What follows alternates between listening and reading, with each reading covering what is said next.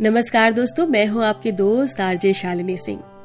दोस्तों, चिट्ठियाँ हमारे ज़िंदगी का अहम हिस्सा होती हैं और चिट्ठियों से जुड़े एहसास बेहद खास होते हैं। उन्हीं एहसासों को सहेजते हुए हम अक्सर प्रयास करते हैं कि हम चिट्ठियों से आपका परिचय कराएँ। कई बार इस तरह की प्रतियोगिताएँ भी आयोजित कराने का प्रयास होता है, ताकि पत्र विधा से हमारी जो दूरी है, वो एक बार फिर से हम स्थापित कर सकें, उससे जुड़ाव को, उस शैली को ज़िंदा रख सकें, और आप लोग भी बढ़ चढ़कर इसमें हिस्सा लेते रहे हैं। यूँ भी कई बार खत हमें मिलते रहते हैं, बहुत प्यार से आप लोगों के, जिन्हें हम अपने कार्यक्रम में शामिल करते हैं। आज का एक खत है, शकुंतला के नाम, और ये खत लिखा है पूनम अग्रवाल ने। निश्चित रूप से ये पत्र लिखा है पूनम अग्रवाल ने और पत्र लिखा गया है शकुंतला के नाम। पूनम जी ने जो लिखा है वो एक एक पति के पत्र को लिखा है और ये पत्र लेखन शैली के अंतर्गत लिखा गया है, ना कि कोई वास्तविक पत्र है। और इस पत्र को आप तक पहुँचाने के मकसद में अगर बात करें तो हमारे दो मकसद हैं। एक तो ये कि इस पत्र की खूबसूरती को सुनकर हम एहसास से रूबरू हो पाएँगे, हम जुड़ पाएँगे कि पत्र लिखे कैसे जाते थे। हमारी युवा पीढ़ी पत्रों से जुड़े एहसासों को महसूस कर पाएगी और शायद लिखने का प्रयास करेगी। और जो लोग इस पत्र को सुनेंगे, जिन लोगों ने अपने जीवन में कभी पत्र लिखा है, वो अपने आप को कनेक्ट कर पाएँगे कि हाँ ऐसे ही तो हमने भी कभी लिखा था। तो चलिए ले चलते हैं आपको एक खत, शकुंतला के नाम, जो हमारे पास है।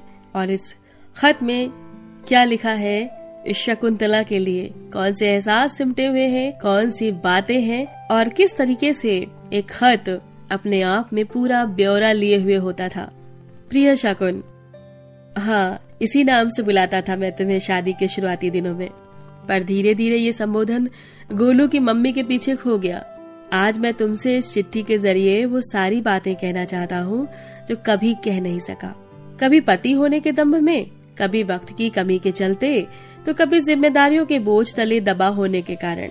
याद है मुझे, जब तुम मेरे साथ ब्याह कर आई तो कैसी नाजुक सी, प्यारी सी लगती थी। जैसे किसी लचीली शाख पर ताज़ा फूल खिला हो। तुम्हारी पायल की रुंझुन और चूड़ियों की खनक घर में संगीत की तरह गूंजती रहती। तुम्हारे रंगीन आंचल की इंद्रधनुषी छटा छाई रहती। मेरी छोटी से छोटी ज़रूरत और आदत तुम इतना जानती थी जितना कि मैं खुद के बारे में नहीं जानता था। मेरे जागने पर बिन मांगे वो गुनगुने पानी का गिलास। चश्मा और अखबार लेकर तुम जादूगर की तरह उपस्थित हो जाती थी। मेरे चेहरे की बारीक से बारीक लकीर पढ़ने में तुम माहिर थी।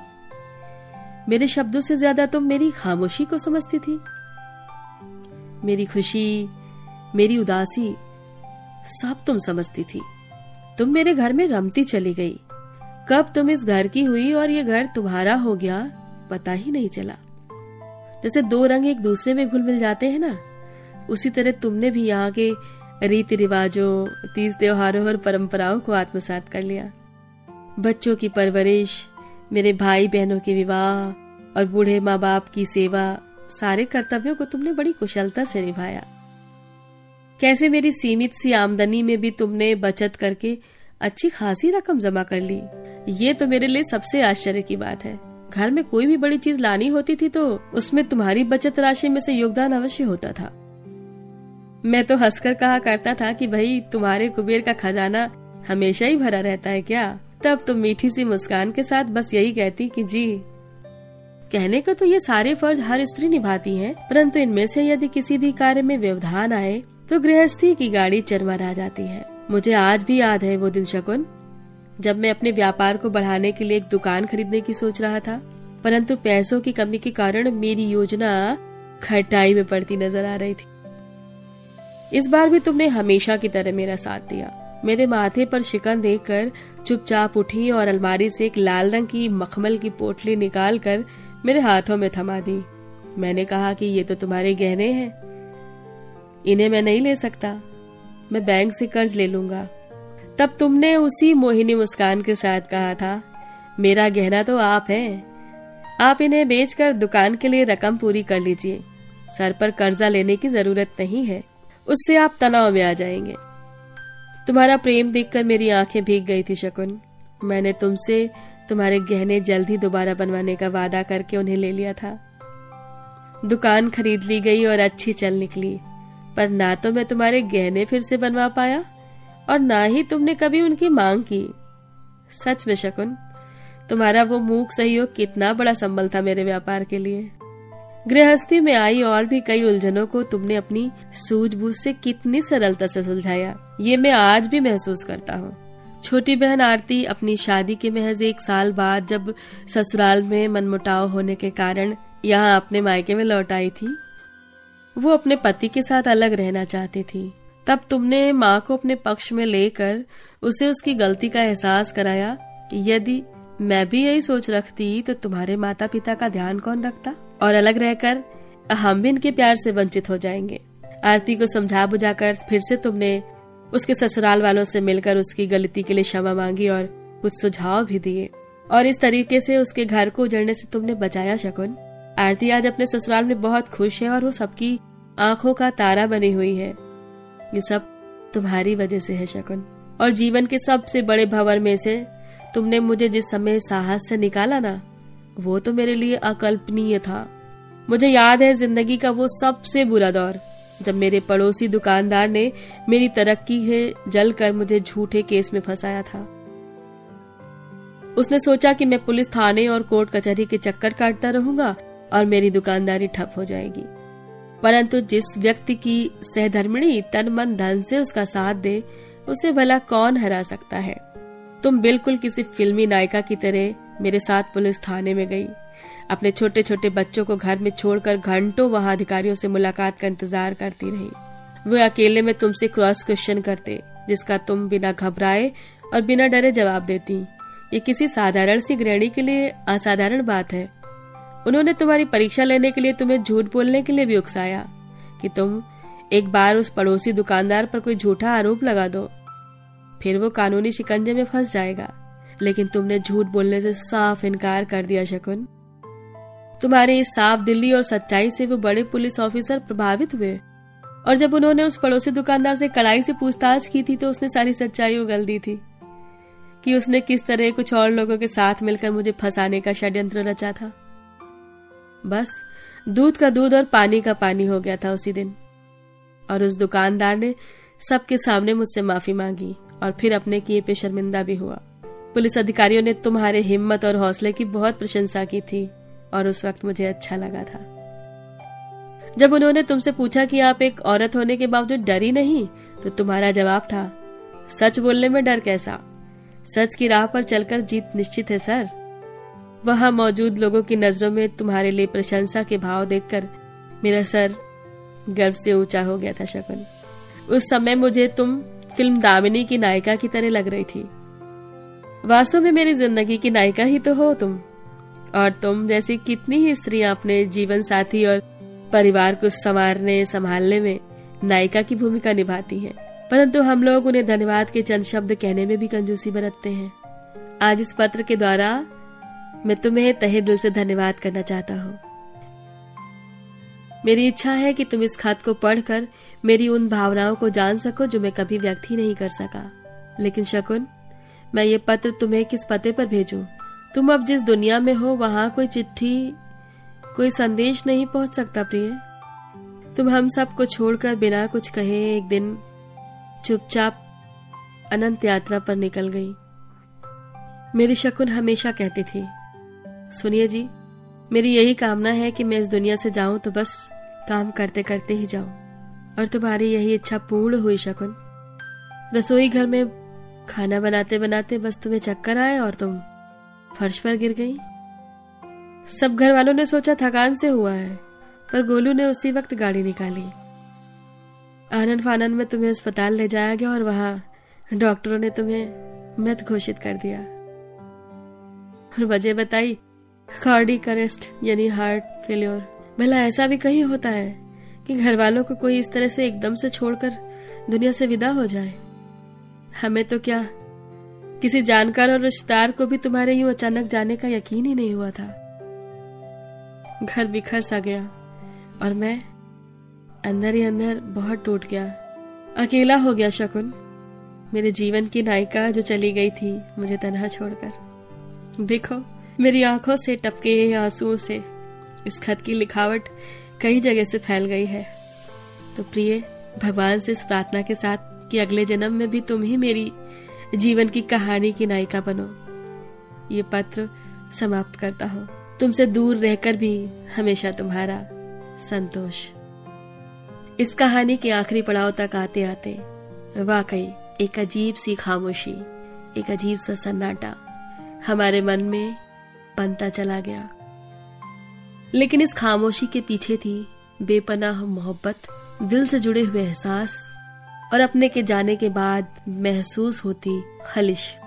दोस्तों, इस कहानी को पढ़ते वक्त एक सवाल मन में उभरा था जो आपसे साझा करना चाहूँगी।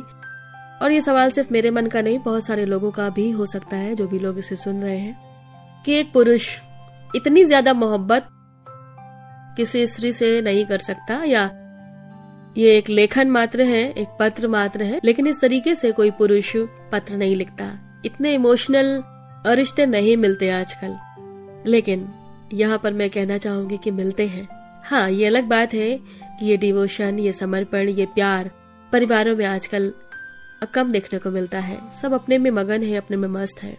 लेकिन ऐसे ही बहुत सारे परिवार हैं जहाँ पे अपनों को खोने का गम साफ़ दिखाई पड़ता है। और ये बात मैं इसलिए भी कह सकती हूँ कि कोरोना काल में बहुत लोगों ने अपनों को खोया, बहुत लोगों की पीड़ाओं को हमने महसूस किया, लेकिन जैसा इस पत्र में हमने महसूस किया, पत्र की शुरुआत से लेकर अंत तक जिस एहसास को हम महसूस कर रहे थे, वैसे ही एहसास डिजिटल मीडिया पर जुड़े हुए तमाम साथियों में से। ऐसे ही एक पत्रकार बंधु, ऐसे ही एक पत्रकार मित्र, आरसी त्रिपाठी को हमने देखा, जिसमें वे स्वयं और अपनी पत्नी के साथ बीमार हुए। जिन्होंने अपने परिवार में अपने पत्नी को, अपने परिवार की हर स्त्री को बेहद सम्मान दिया हो। बीमारी की हालत में जूझते हुए उन्होंने इस दुनिया से अलविदा कह दिया और उसके बाद उनका पूरा परिवार, उनके बच्चे किस तरह से बिखरे और कैसे हर पल वो उस कमी को महसूस करते हैं। कैसे हर पल वो यादों में नहीं, हकीकत में उन्हें अपने बीच में ज़िंदा महसूस करने की कवायद करते दिखते हैं। उस एहसास को उनसे जुड़े तमाम साथियों ने महसूस किया होगा। और ये सिर्फ़ किसी एक लेखक की कल्पना मात्र नहीं, सिर्फ़ एक चिट्ठी नहीं, सिर्फ़ एक आरसी त्रिपाठी की ज़िंदगी की सच्ची कहानी जैसी नहीं, हज़ारों लोगों की है। ये अलग बात है कि पुरुष अपनी भावनाएँ व्यक्त नहीं कर पाते। लेकिन हाँ ऐसा होता है। और ये ज़रूरी नहीं कि घर के भीतर में घटने वाली हर भावनाएँ हर जगह दिखाई पड़े।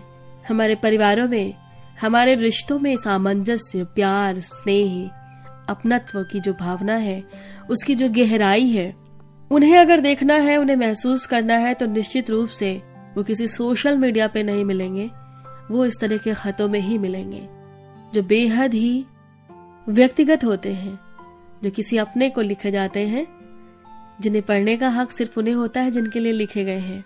और दोस्तों, इस तरह की चिट्ठियाँ सिर्फ़ आज नहीं, पहले ऐसी ही चिट्ठियाँ लिखी जाती थी। ऐसे ही पति अपनी पत्नी को संदेश भेजते थे या पत्नियाँ अपने पतियों को चिट्ठी लिखती थी।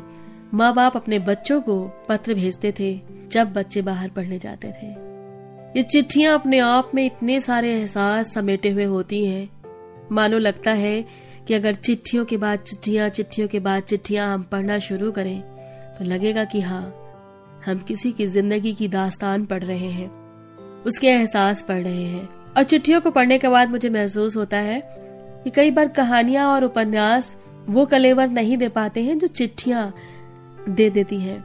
क्योंकि चिट्ठियों में जो एहसास होते हैं, वो बिल्कुल रियल होते हैं। वहाँ पे कल्पनाएँ नहीं होती हैं। वहाँ पे जो भावनाएँ हैं, जस की तस लिखी जाती हैं। वहाँ पे जो गतिविधियाँ लिखी जाती हैं, वो वो होती हैं जो लिखने वाला या पढ़ने वाला जी रहा होता है। कहानी और उपन्यासों में तो हम बहुत कुछ काल्पनिक भी पिरो देते हैं। एक फैंटेसी होती है, लेकिन चिट्ठियाँ नॉन फिक्शन अगर मीडिया की भाषा में बात करें तो नॉन फिक्शन होती है, यानी बिल्कुल रियल ऐसी चिट्ठियों के साथ आप जुड़े रहिए और भेजते रहिए अपनी लिखी हुई चिट्ठियाँ। साझा करते रहिए हमारे साथ, शायद चिट्ठियों से कुछ एहसास जगे और कुछ बात बने। क्योंकि ज़िंदगी में एहसास बहुत ज़रूरी है। सुनते रहिए radio junction no more tension. क्योंकि लाइफ में हो रेडियो जंक्शन तो दिल बोले, नो मोर टेंशन। मैं हूँ आपके दोस्त आरजे शालिनी, और आप सुन रहे हैं रेडियो जंक्शन के राइटर स्टेशन क्लब से चुनी हुई इस पत्र विधा को। एहसासों के सफ़र में ऐसे ही आपसे मुलाकात होती रहेगी, आपकी लिखी हुई चिट्ठियों के साथ में, आपकी बातों के साथ में, आपकी जुड़े हुए एहसासों के साथ में, और जिन एहसासों को आप समेट कर लाएँगे, रेडियो जंक्शन के राइटर स्टेशन में। अगर आप भी रेडियो जंक्शन के राइटर क्लब से जुड़ना चाहते हैं तो आप हमें ईमेल कर सकते हैं radio junction dot in at the rate Gmail dot com पर, या विज़िट कर सकते हैं हमारी वेबसाइट पर W W W dot radio junction dot in पर, और वहाँ से हमें आप भेज सकते हैं मैसेजेस रेडियो जंक्शन सुनने के लिए आप डाउनलोड कीजिए प्ले स्टोर से radio junction no more tension app, और सुनिए और सुनाइए अपने दोस्तों को। साथ में लिख भेजिए अपने ज़िंदगी से जुड़े हुए एहसास।